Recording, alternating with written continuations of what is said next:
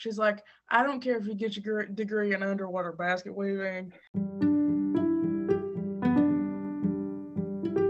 This is a podcast of stories where we will meet people we can learn from, people who will challenge us, people who will inspire us, people who will teach us the joy of living, people who will teach us how to truly live and experience life to the fullest. So join us on this journey where we will collectively learn to live through our stories. Welcome back to Our Stories, everybody. I am completely captivated. Just to give you a little background in how this process works, it's really a group project. We're a very part-time staff, and so Brent does a number of interviews and I do a number of interviews, and we sort of have a library, and I'm working through making sure that everybody's story is well presented, and when it gets to you, we've done the best we can with stewarding their story. So I sat down this morning to start editing some podcasts, and I started with this interview with Randa Branson, a student of Brent at UNCG. And oh my gosh, I am completely captivated. This is exactly why we started this podcast. I think you are going to love and connect to and laugh at and all the emotions in the next 30 minutes.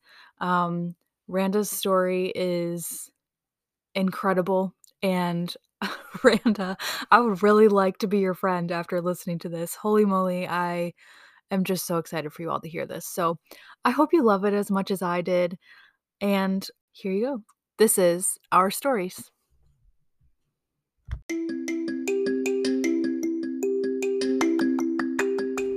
Did you know we're on social media? That's right. You can stay up to date on all things ATRA on TikTok, Instagram, Facebook, Twitter, LinkedIn, and even Pinterest. Give us a follow at ATRA in Action to stay in the know. Seriously, you don't want to miss out on this.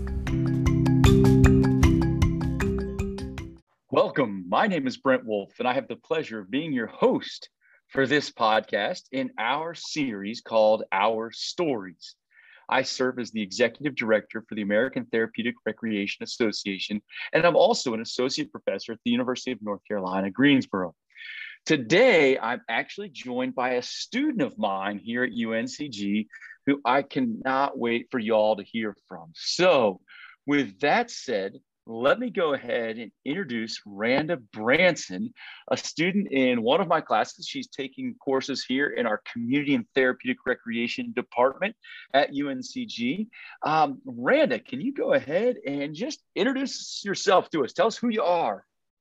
So I'm Randa Branson. I have CP, cerebral palsy. I rock climb. I am involved in several recreational sports across the board. I participate in esports as well. I am involved in a lot of things. I stumbled upon CTR, and I'm actually getting my master's in it, or at least that's the plan. After I graduate here. So I found that because of my disability, and I want to help others with disabilities. So I always want to give back to my community because they've given me a lot and I've learned a lot. Oh, that's awesome. That's great. So let's delve into a little bit of more about who you are, if we can. And then I want to certainly explore some of your recreation, your leisure opportunities, and talk a little bit about that esports thing too. So, but first, take us back to the beginning, I guess. When did you first realize, because obviously the CP diagnosis came earlier, but when did you first start to realize that you had cerebral palsy? What did that mean to you, and what did that look like for you when you started to kind of realize that from the beginning? Probably at a very young age. I'd probably say 2 or 3. I stumbled a lot, and I didn't walk very early in life. So it was a situation where I couldn't keep up with my peers. I couldn't do the things that everybody else could do. I couldn't play what is considered able-bodied sports at a young age. And I felt left behind a lot. So that's really when I knew I had CP, plus all of the doctor's appointments that came with that. I imagine there were a lot of doctor's appointments that did come along with that. So talk to us a little bit. And you have a better memory than I, so hopefully this won't be hard for you at all, but what was elementary school like for you? You said that, you were slower, you couldn't do some of the able-bodied sports, you stumbled. What was elementary school like for you? It was tough. I'm not going to lie. It was tough. I was bullied a lot growing up because of my disability.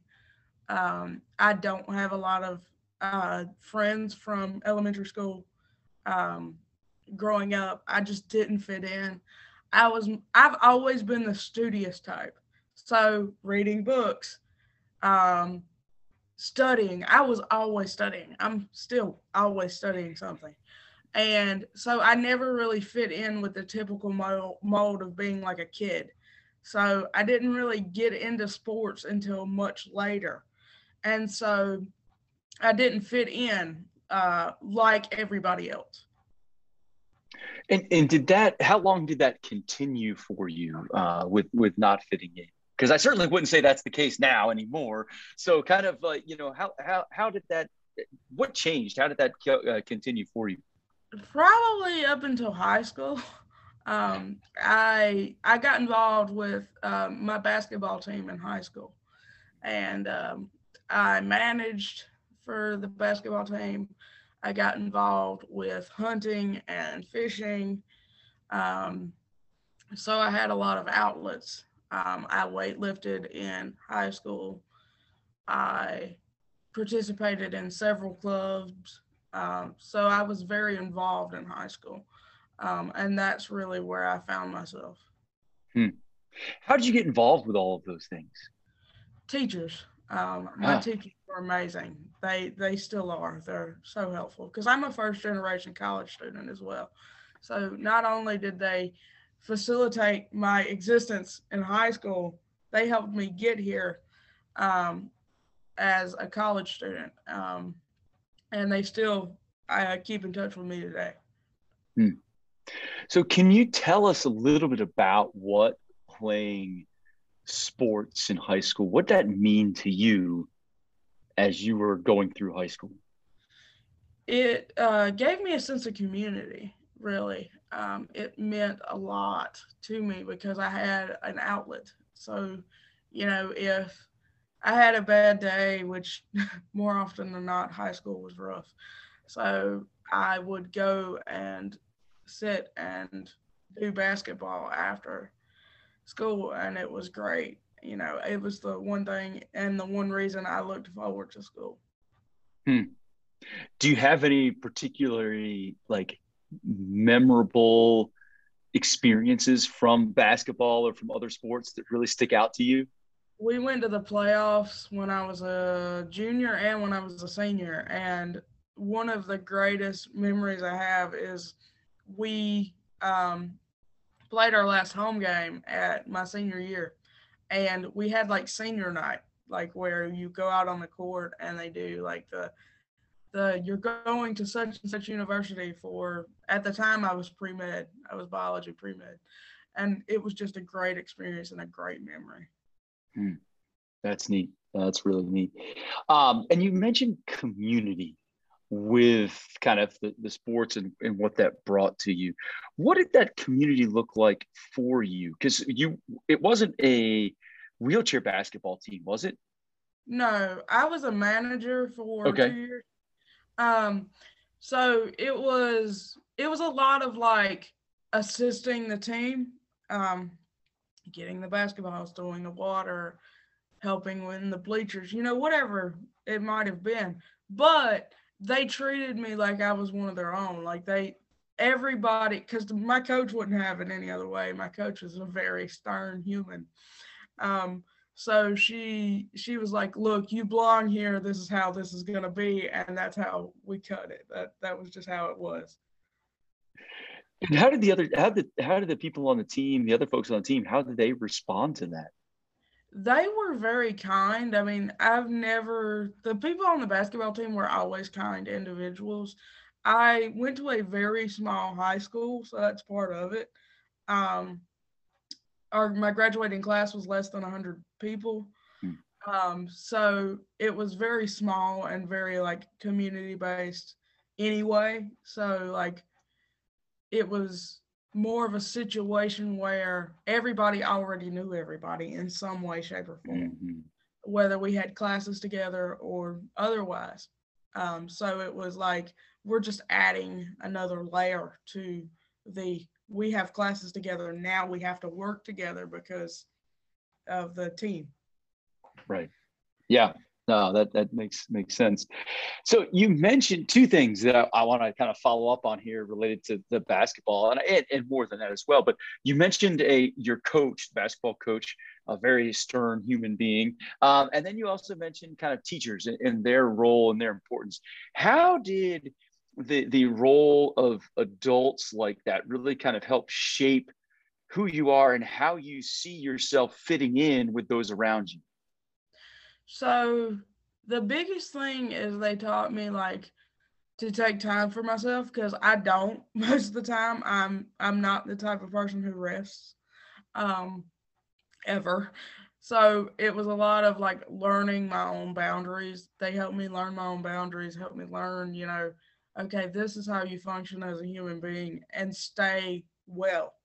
So it was a matter of, this is what life looks like on a functional level.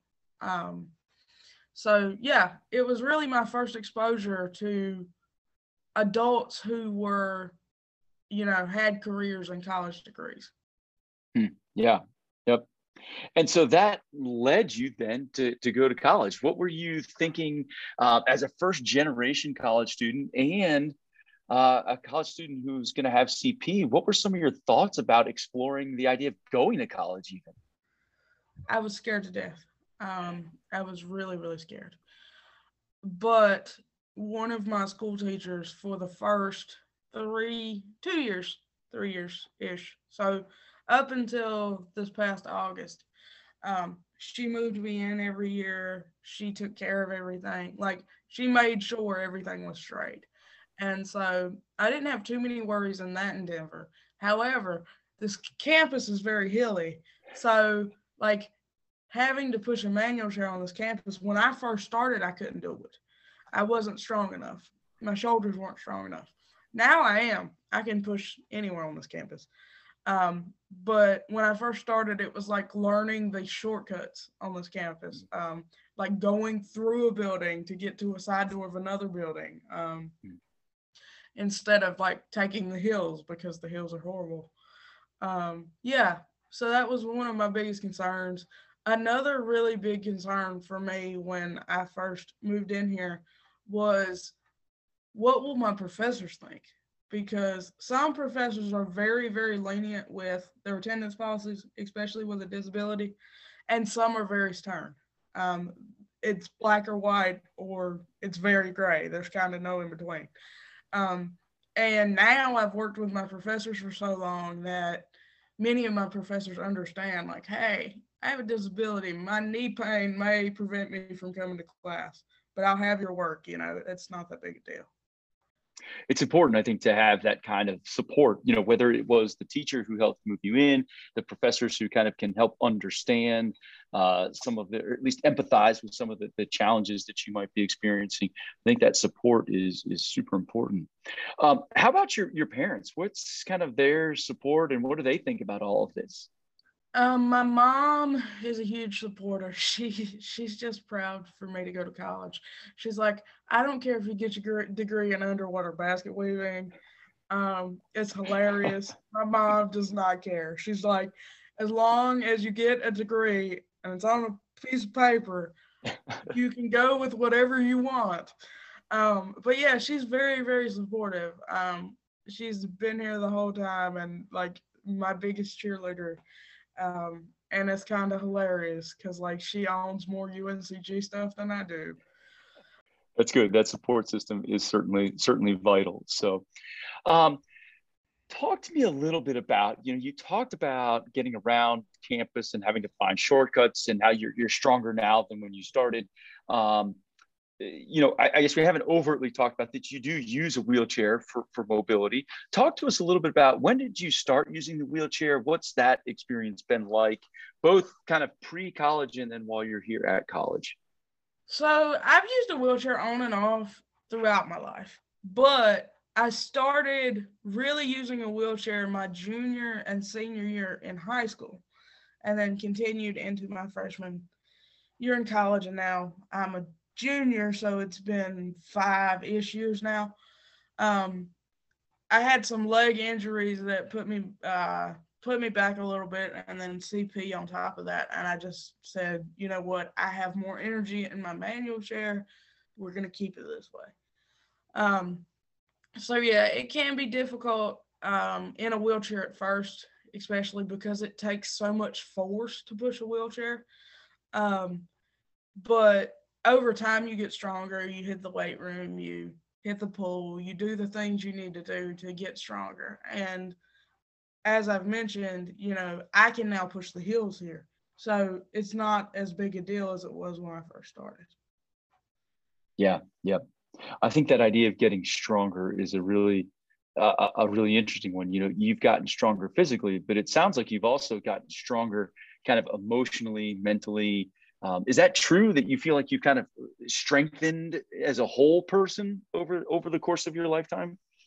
Yeah. I've always kind of, the rule has been tough as nails, like get up and keep going.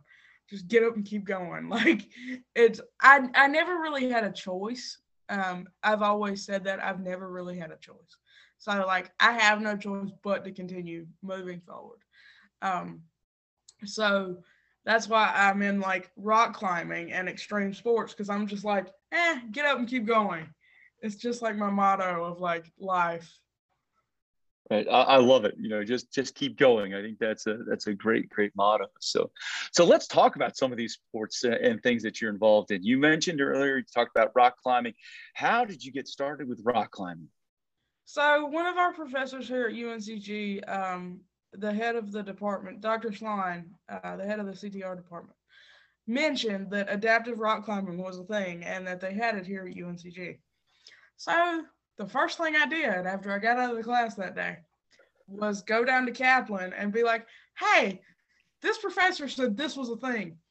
And they're like, yeah, this is a thing. Let me give you the contact information for our director of outdoor adventures. And so it became a thing. And here we are 2 years later, and I'm still climbing away. That's awesome. What is it that you enjoy so much about rock climbing?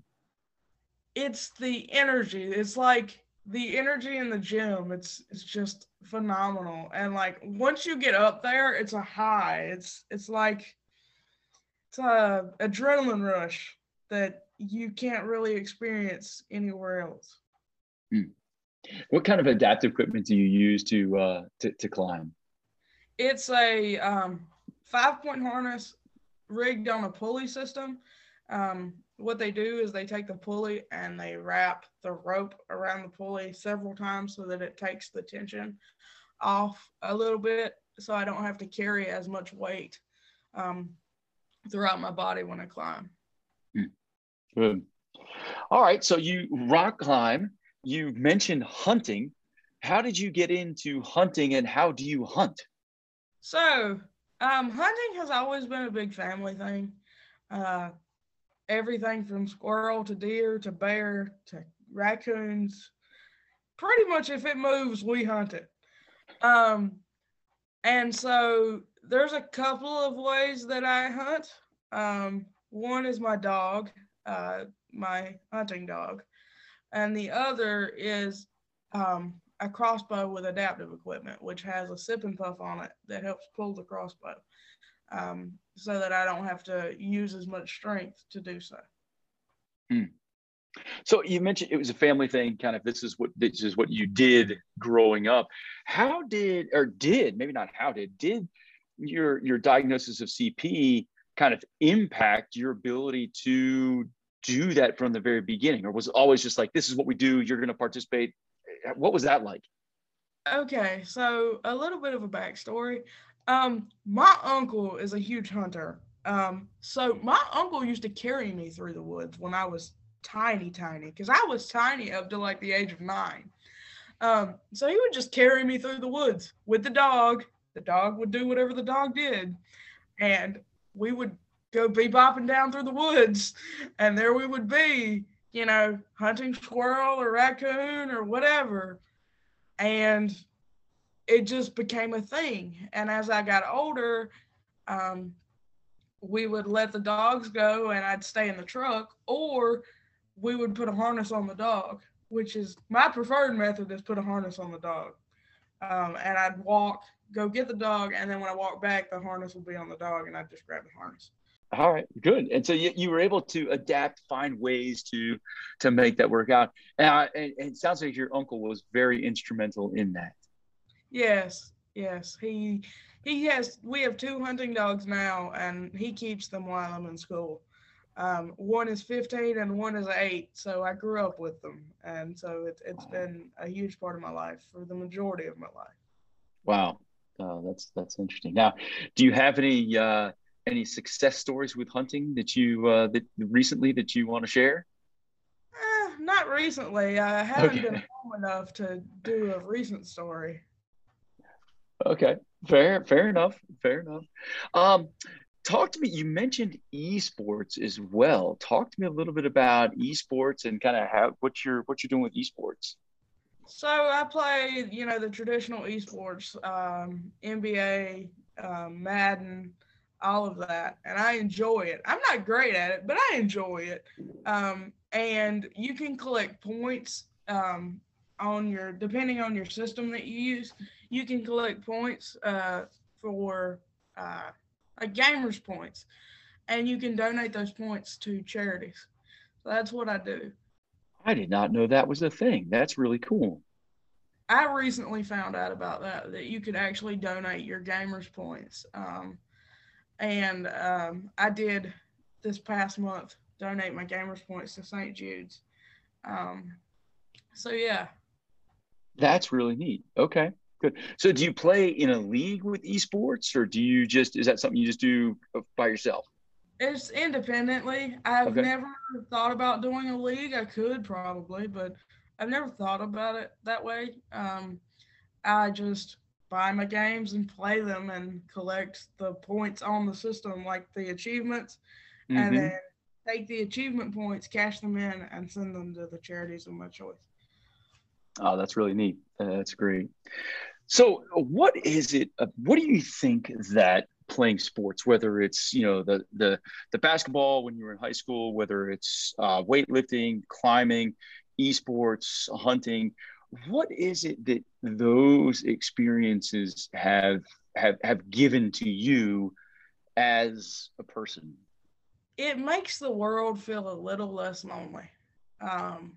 As I've mentioned, I don't have a lot of friends. I don't have a lot of community from where I grew up. Like, I don't have friends from elementary school that much. I did make friends in high school. I don't have that many friends in college. I am a very tight-knit person. So I play video games, I go rock climbing, I do all these things. I fill my day with activities because I'm just like, I don't have as much connection to other people as I would like to. So I get involved. That involvement, that connects you with other people. Is that kind of how that works for you? Yeah. It does. It connects me with other people, and it helps with stress relief. Any thoughts on kind of the next recreation activity or something you want to try that you haven't tried yet? Kayaking. I want to try kayaking. Okay. All right. That's a great one. I love kayaking, so certainly a something that would have some opportunity for you. I'm scared. I'm pretty scared. I've also never ridden a bicycle, so that's something I want to do.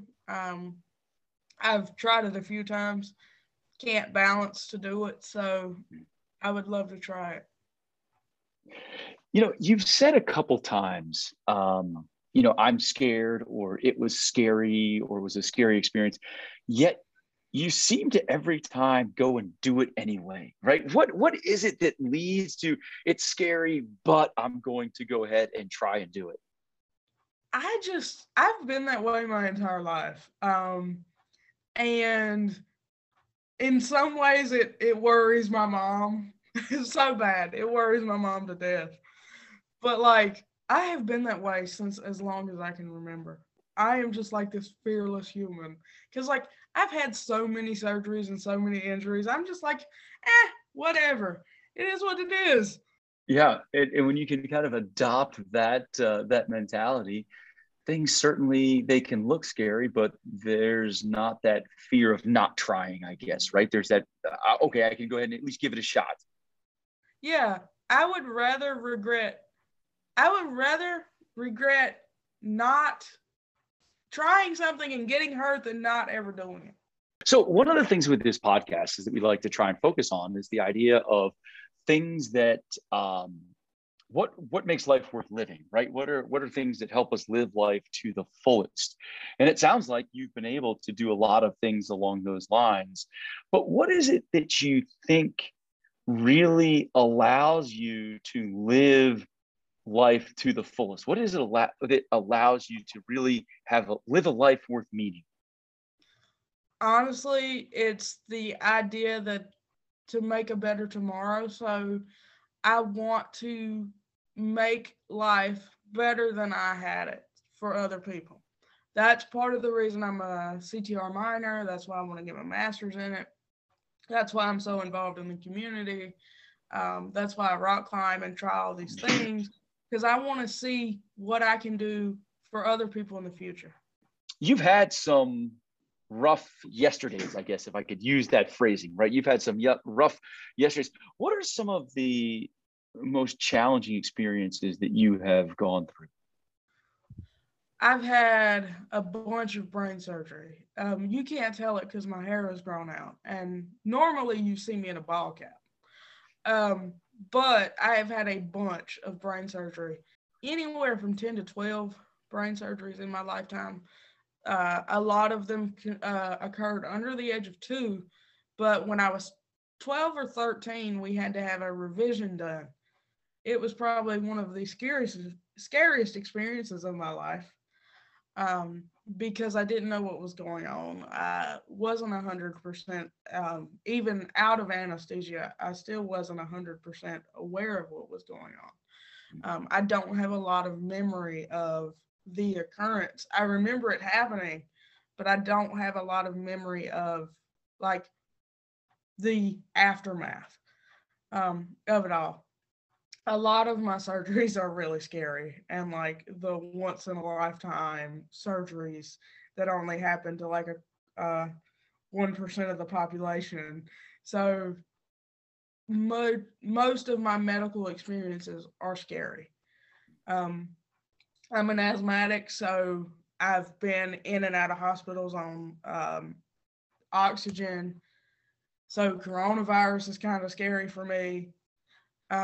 All of these medical experiences are very scary. So like throwing my life into, you know, whatever, whether it be rock climbing or whatever, that doesn't scare me. But like whatever medical stuff goes wrong, just slightly scary. Yeah, that's certainly understandable for sure. I can see why, you know, Utah, it's once in a lifetime, but for you, you've had multiple once in a lifetime types of surgeries that other folks haven't had. What, if I can ask, what has kind of been the reason, the need for the brain surgeries? So I have congenital hydrocephalus, and the treatment for congenital hydrocephalus is a ventricular peritoneal shunt. What had happened was I was under the age of 2, so I was one of the first people to do a VP shunt under the age of 2. And what would happen would be the shunt would close itself off. The soft spot would close itself off, or it would get infected, and they would have to do it again and again. And again, they had to do it like 7 times. And that was just the first time. And then I was always having to be careful of like concussions. I've had like 7 though. Concussions or even just like the slightest bump on the head because of the shunt placement. And then I had it removed when I was 13. That's what the surgery was for. It had like wiggled itself loose. And so I had to have it removed. And I'm one of only like 3% of the world that can live without one. Hmm. Wow. And is there future surgeries that may have to come as a result of this, or do you think things are pretty clear right now? Knock on some wood. I'm 21, so I had that surgery when I was 13. It's been a good chunk of years, and I haven't had to have any done yet. And hopefully I don't have to have any done. So I hope it stays this way. I haven't had any issues since I was 13. So hopefully it stays this way. Good. Yeah, we'll knock on the wood with you. I've had a lot of surgeries on my legs, but that also is kind of out of the park for now. So we're just hoping that everything stays well. Agreed. Absolutely agreed. So, with some of these challenges, whether it be, the surgeries, whether it be kind of some of the fears, or whether it be challenges with social relationships, that kind of thing, what keeps you going? What do you do to try and get through some of those more challenging moments that you have? I always try to keep a positive outlook, even on my worst days. And then I try to remember, there's always tomorrow. People say, well, tomorrow never comes, but yes, there's always tomorrow. So I try to keep a positive outlook. I try to look forward to the future and do things that keep me happy. So even on my worst days, I do things that keep me happy, whether that be writing, reading, playing video games, or, participating in some physical activity, whether that be weightlifting or rock climbing. I just think that idea of keeping a positive attitude is such an important thing for everybody to try and remember all of the time. So going forward, you've mentioned wanting to go on for a master's degree. What's the long-term plan? What do you want to try and do eventually? So I want to work at a pediatric hospital. I want to be a recreational therapist at a pediatric hospital, probably in New York is where I want to settle. I love the city, but I want to come back and get my master's here at UNCG.